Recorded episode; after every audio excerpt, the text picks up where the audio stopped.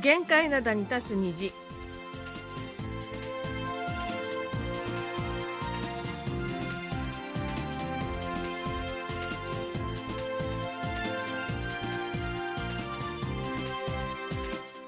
皆さん、あんにょはせよ。12月20日水曜日の限界灘に立つ虹、月まことゆうちゃんもです。え昨日の夜は全国的に雪がちらつきました。えーそのせいか今朝はマイナス9度まで気温が下がりました。今年も残すところあと10日です。やり残したことはありませんか？丸組のお母さんことキミヤスンです。マイナス9度ってまだ暖かい方ですよ。明日木曜日はマイナス15度、金曜日もマイナス15度とか、ねえ、今週いっぱいすごい厳しい寒さが続きそうです。はい、えー、さて、えー年末なので、えー外食をすることも多いと思うか思うんですがちょっと外食の話からしたいと思います、はい、えー食べ放題っていうお店あるじゃないですか。好きですね。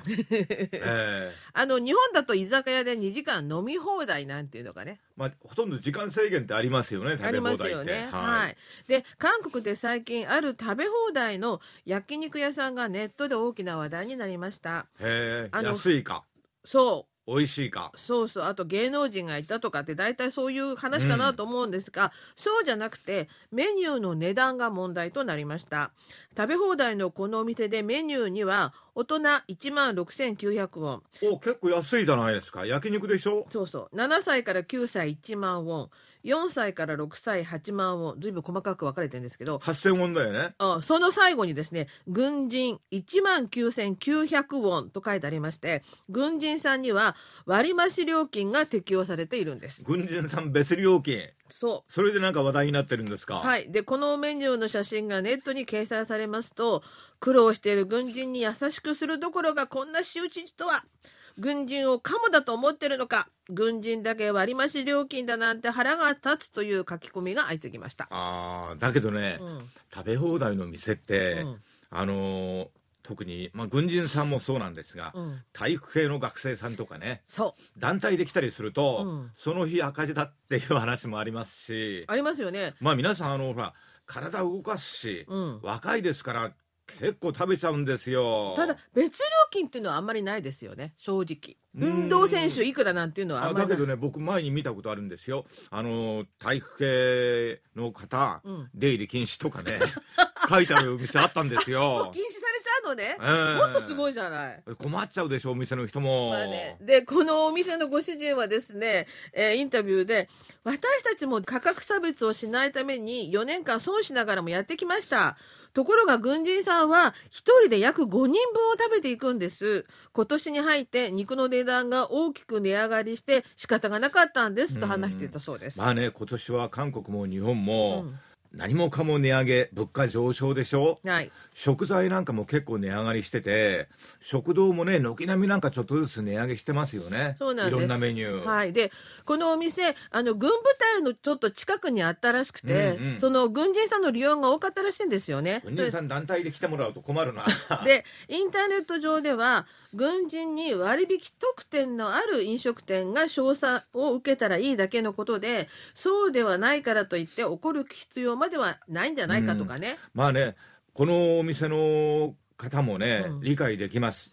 というのは、いろいろ値上がりしてるもんだから、適切な価格設定しないと、うん潰れちゃうんですよ。そうなんですすると。店も続いていくためには仕方がない、うんという部分もありますよね。ただちょっと露骨露骨すぎたのかなっていうのもちょっと気にはなるんですけどね。まあ、出入り禁止もあるんだからさまあね、それに比べればいいかな。はい。はいで、あの、外食価格がどんどん値上がりしているということで、えーもう一つニュースがあったんですが、木佐宿丹っていうのがあるじゃないですか。はい。えっ、と、義士食堂、食堂って漢字では書くんですが、まあ、日本語にすると運転手食堂ということになりまあ、まして、タクシードライバーの皆さんがよく利用するそうですね食堂ですね。あの店の前に駐車場があって、えー定食のメニューをさっと食べられるような食堂のことでその木佐宿丹に最近カップルや家族連れが多いという記事があったんですね。まあ、もともとね、これ、あのータクシードライバーさんだけが利用する店じゃなくて、うん、まあ、一般の人もね、そ利用してます。というのは、美味しいし、うん。そんなに高くないんですよ。そうそれで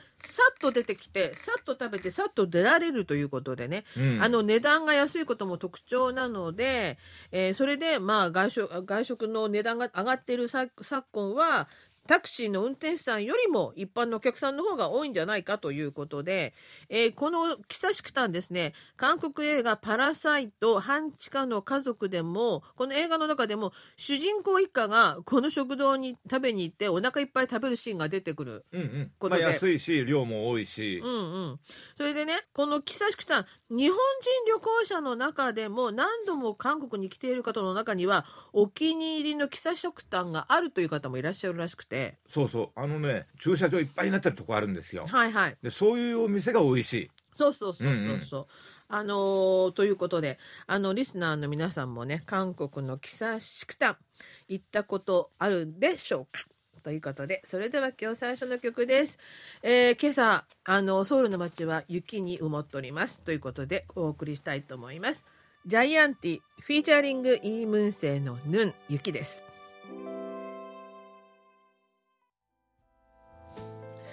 えージャイアンティフィーチャリングイームンセイでヌン雪でした。はいそれでは今日最初のお便りです。えーラジオネーム双葉俊明さんからいただきました。KBS の皆さんこんばんは。早いものでもう1年が過ぎ去ろうとしています。12月というのに気温が20度近くまで上がったかと思えば10度前後まで下がり寒くなる日々に体も参ってしまいそうです。さて私事ですがこの12日に誕生日を迎えて37歳になりました。一昔前なら人生80年60歳で定年退職したら退職金で夫婦で旅行か移住をして余生は年金で悠々自適な毎日なんて言われていましたがそれが人生90年65歳で定年。今では人生100年定年も延長して生活のため働いてとなってしまいました。今日20日で父が誕生日を迎え74歳になりました。65の定年後も雇用延長で働いているのを見ていると元気に働いているのが羨ましい一方でこの年まで働くのは大変そうだと心配もしています。え私が還暦を迎える頃には人生120年。定年は80歳まで伸びているんじゃないかと思いながら中年に差し掛かるので健康には一層注意を払っています。え末分になりますが祖母が今年1月に91歳で亡くなりましたので喪中につき年始のご挨拶は辞退いたします。祖母の最後は脳梗塞から持病を悪化させてしまいましたが入院する数日前まで介護施設で運動会や文化祭で賞を総なめするほど元気だったそうですそれでは皆さんお元気で新しき年が幸せに満ち溢れることをお祈り申し上げますありがとうございますありがとうございます。うんあの、まず12日にね、双葉俊明さんお誕生日迎えられたということで、はいちょっと遅れてしまいましたが、お誕生日おめでとうございます。そして、お父様も20日に74歳のお誕生日ということで、おめでとうございます。ということで、えー、双葉さんのおっしゃる通り、昔は人生80年と言われていたのが、今では人生100年になってしまいましたが、いかがでしょうか、隙間さん。うんあの最近はね人間が死なない世の中が来るというようなこともね あーあのまあそんな世の中は来ないんじゃないかと思うんですがはい。そういう話まで出てくるほど、うん。結構人生長くなりましたよね。そうなんですね。うんそれでね、実はね、数年前に私、保険会社の担当の女性から連絡がありまして、今加入している保険は昔加入したものなので、満期が80歳となっていますが、今は100歳の時代なので、100歳に変えてはどうですかと言われて、あ要するに、うんまあ保険料をもっと支払いってことですよね。まあね、ちょ,、うんちょっと支払って、で、そのなんと更新して100歳までもらえるようにしたんですが、韓国人の期待寿命、1970年には62.3歳だったのが、2021年には83.6歳まで伸びた結果がこれだそうです。つくづく思うの思うのは、うん1970年には期待寿命が62.3歳だったわけじゃないですか。はい。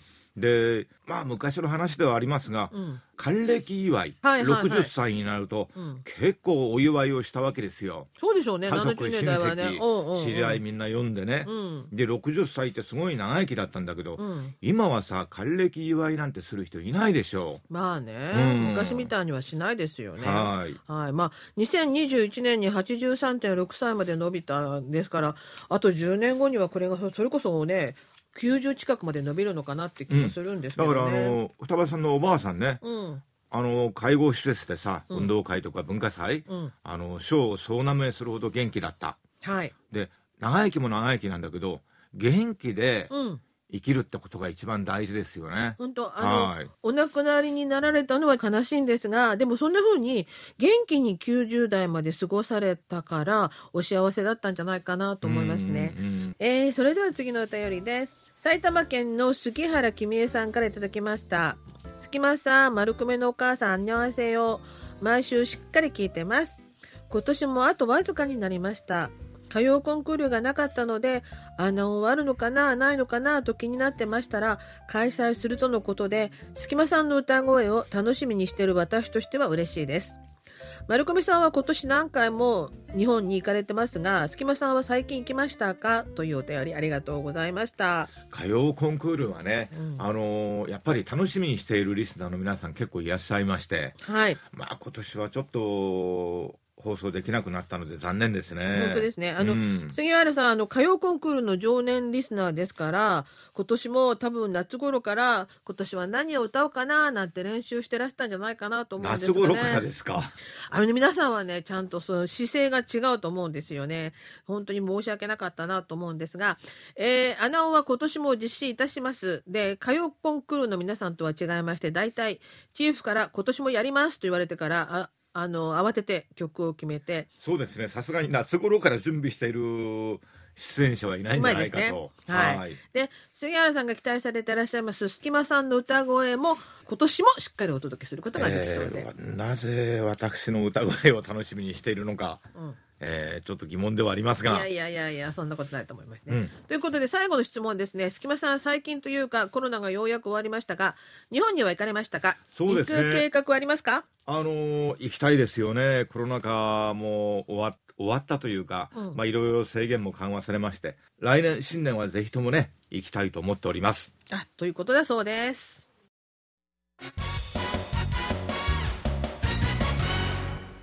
いっちゃだよドットコリア。マル秘社会面水曜日の限界などは新聞の社会面から最新の面白い情報を知っておくと得になるマル秘情報をピックアップ。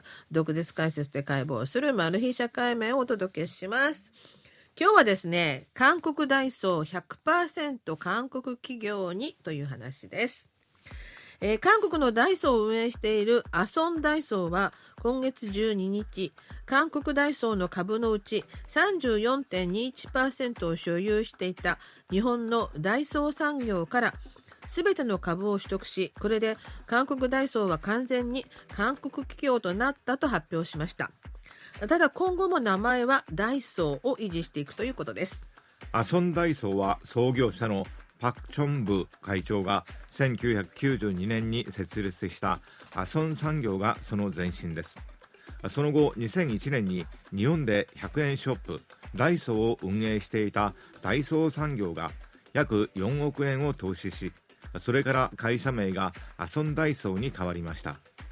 そしてこれまで日本のダイソー産業と韓国のアソンダイソーが2大株主となっていました。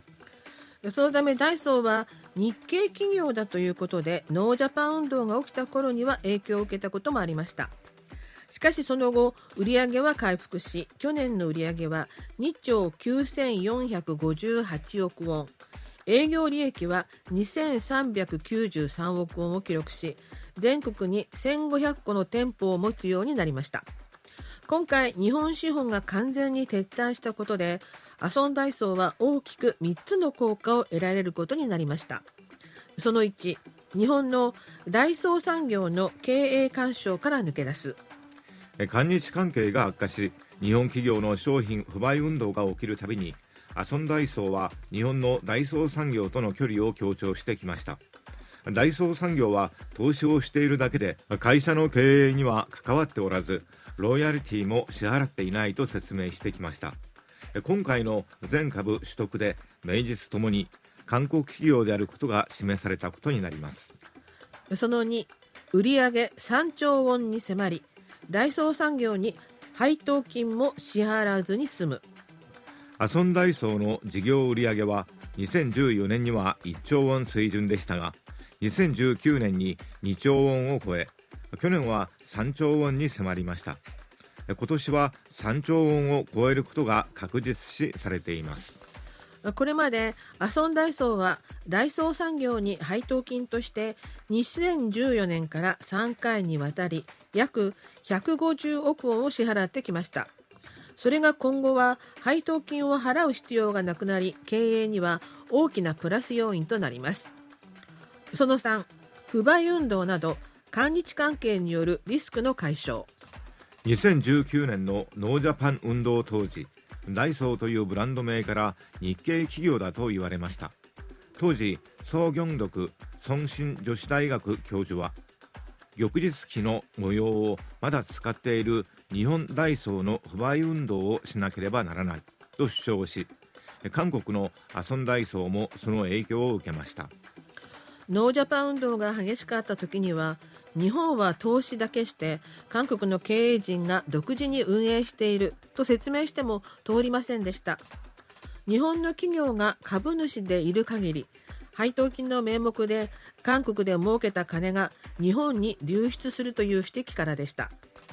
そして今回韓国のダイソーは完全な韓国資本となったのを機にさらなる発展をしようとしています。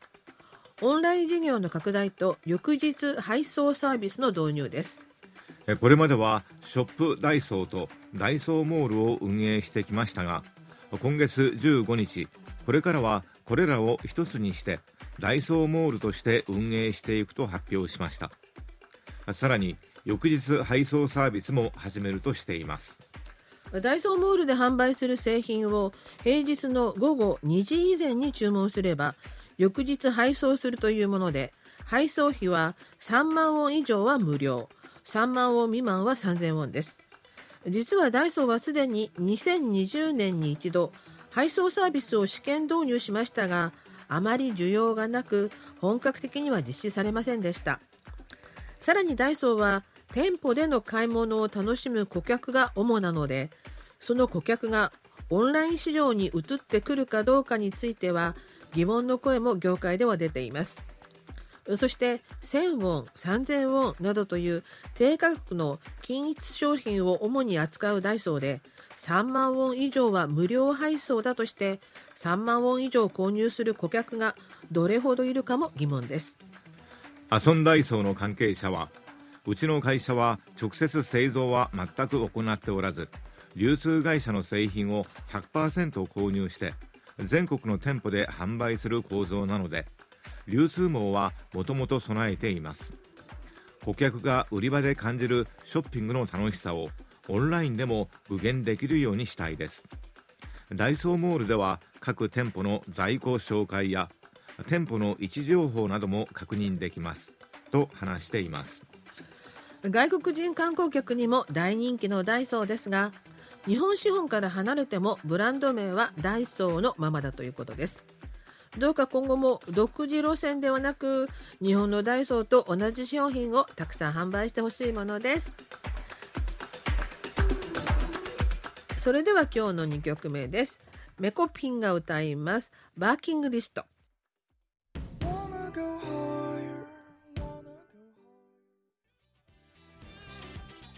はいメコピンが歌いましたバーキングリストでした。それでは後半のお便りです。えー、岐阜県の平野誠一さんからいただきました。日本語版の皆さんこんにちは。12月が10日を過ぎましたが美濃市は朝晩は冷え込みますが日中は季節外れの暖かい日が多く今月第2週末は土日両日ともに天候に恵まれ日中の気温は20度近くを観測しました。私は日曜日の日中は少し暑かったので羽織を1枚取りましたがすぐに寒さを感じてすぐに着戻しをしました。日中は快晴でも夕方4時半を過ぎると日が陰り周りは暗くなり始めます。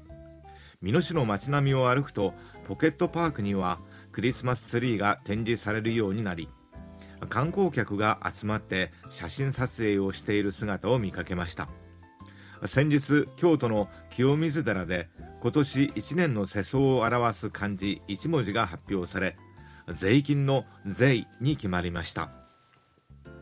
税の字は9年ぶり2回目ですがその意味は食料品などの物価が次々に値上がりしていることから選ばれたそうです。帰国では1年の世相は大学教授によって4文字熟語で発表されるとニュースで聞きました。記憶は定かではありませんが今年は確か政治家の金銭が選ばれたと聞きました。日本も帰国も政治家と金に対しての不信感が強くなっているのかなと感じました。はいお便りありがとうございました、えー、日本の今年の漢字税。あもう面白いなと思った。らそれも僕二回もねなんかあの、はい。物価上昇とかさ、うん。そういった感じの感じなのかなと思ったんですけども、はい。まあ、これも、まあ、税金もね、うん。物価と関係ありますよね。消費税とかありますから。うん。うん。いやこんな字も選ぶんだなと思ったんですけどでももう2回目なんですね。うん。僕もね初めてかなと思ったんですが、うん。そうそう。9年ぶりですから、ん。2回目ね、結構この字出てくるんですね。消費税導入されたの9年前だったのかな。なんなんあれ全然覚えてないな。なんかねなんかとにかくあのあまり楽しそうな文字じゃないですよね清掃を表すまああんまり好きな人がいないでしょうねいよね。はいはい。で、韓国は、これ、えー、キョンリマンイ、見るの見に利益の利、忘れるの義。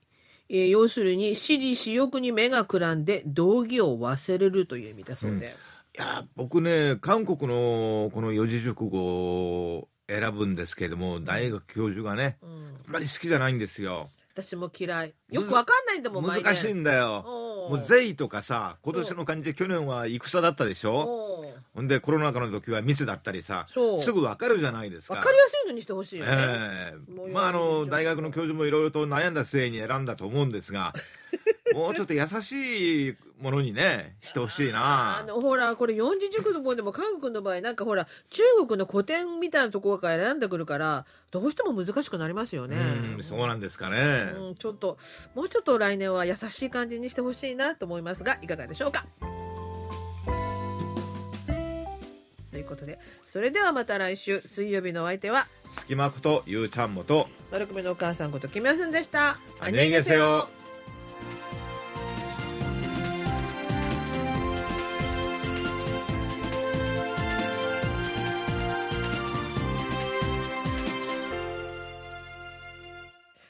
お聞きの放送は韓国ソウルからお送りしているラジオ国際放送 KBS ワールドラジオです。